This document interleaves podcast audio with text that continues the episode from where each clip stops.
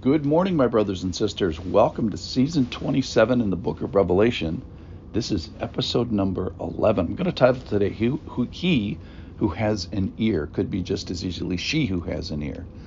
Now, to open this passage, we find the Lord Jesus. He's walking amidst the churches, which are in Western Turkey in reality. And uh, he looks and he sees and he cares and he commends a few things and then he's going to warn and beckon. Uh, and it's all going to be done with this attitude of, of, of love. Yesterday, we, we talked about this sort of this grief of a lost love that the Ephesians had kind of divorced the, divorced the Lord. And in that, we, we sense the grief, and behind that, the love for his people in Ephesus. So we stood amazed that the offenses towards God can also be recoverable. So that's the that's the beauty of this. So there is repentance of mind, there is repentance of action. And remember that behind all this duty is the dearness. That's a that's a big theme of the church of, of Ephesians. So behind all of this, we hear of God's desire that we be near and that we be dear.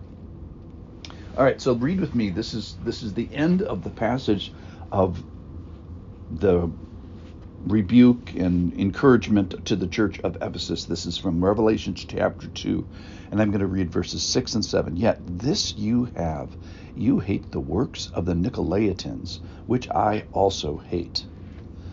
Verse 7 He who has an ear, let him hear what the Spirit says to all of the churches. To the one who conquers, I will grant to eat the tree of life, which is in the paradise of God.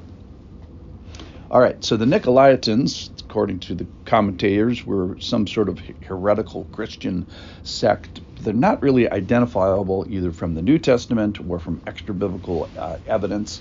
There's a, a, nearby church in Pergamum in 214, uh, which we'll get to uh, tomorrow, and they were involved with a heresy of sexual immorality uh, involving the worship of the god, the made-up god, small g, Balaam and the point is that they were doing something that God hates. So think about this. Even though we don't know the specifics, there is stuff that God hates. There are ideas and non truths that oppose Him, that come against the reality of His truth. Truth, and that is to say that they come against Him. So here's a soundbite: that God opposes that which opposes Him. God hates that which resolutely hates him. Now, I understand that at one time we were all enemies of God. Even believers were enemies of, of God. So he does have some, you know, fudge factor for this and grace towards this. In a sense, we were opposing God, and he tolerated us and was patient with us and was faithful toward us who are generally ungrateful and uncooperative.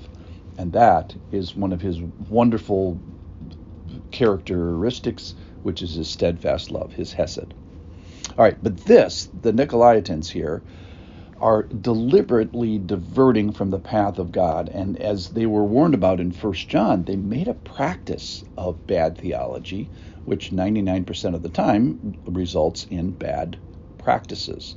Write this down. Making a practice of bad theology practically results in bad practices. No big surprise there. All right, but there's good news here for the Ephesian church. The Lord says, You hate the things that God hates. This means that they agree with God. And what a fun, what a wonderful thing that we can touch the Almighty in this way, that we can elevate ourselves to, to agree with the mind of God.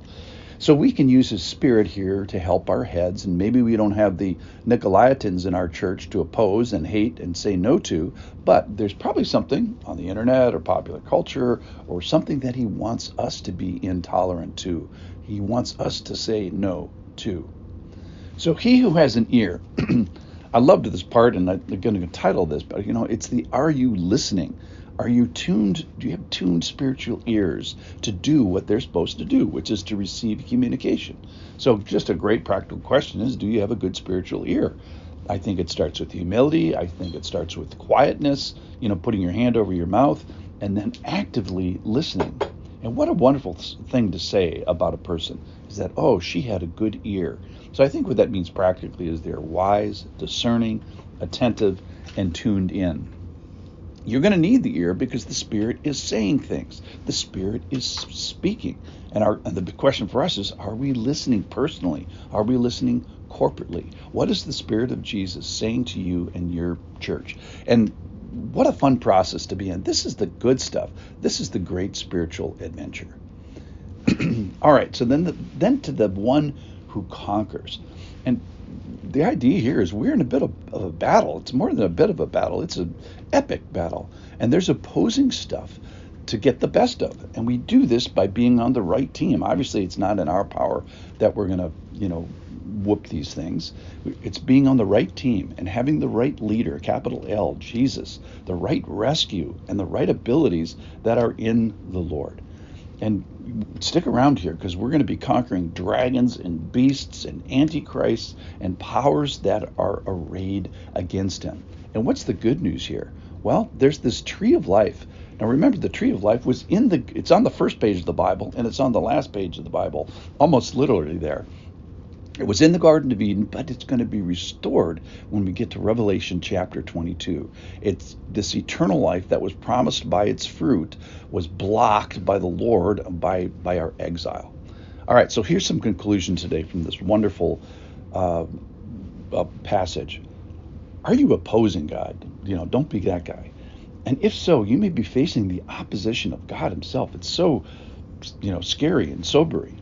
The idea is obey and uh, agree with God, obey Him, and maybe even ask Him humbly, what would you have me agree with you about?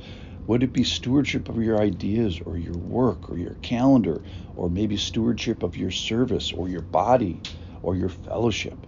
You know, are you engaged in the battle? And I think humbly here, my favorite was do you have an ear? Do you have the conviction to hear from the Lord? Then you, you get the message and you get into the battle and you, you engage the ears, but then next you engage the hands to the task. So, in conclusion today, do you have an ear? Let's listen to the Lord. Thanks for listening.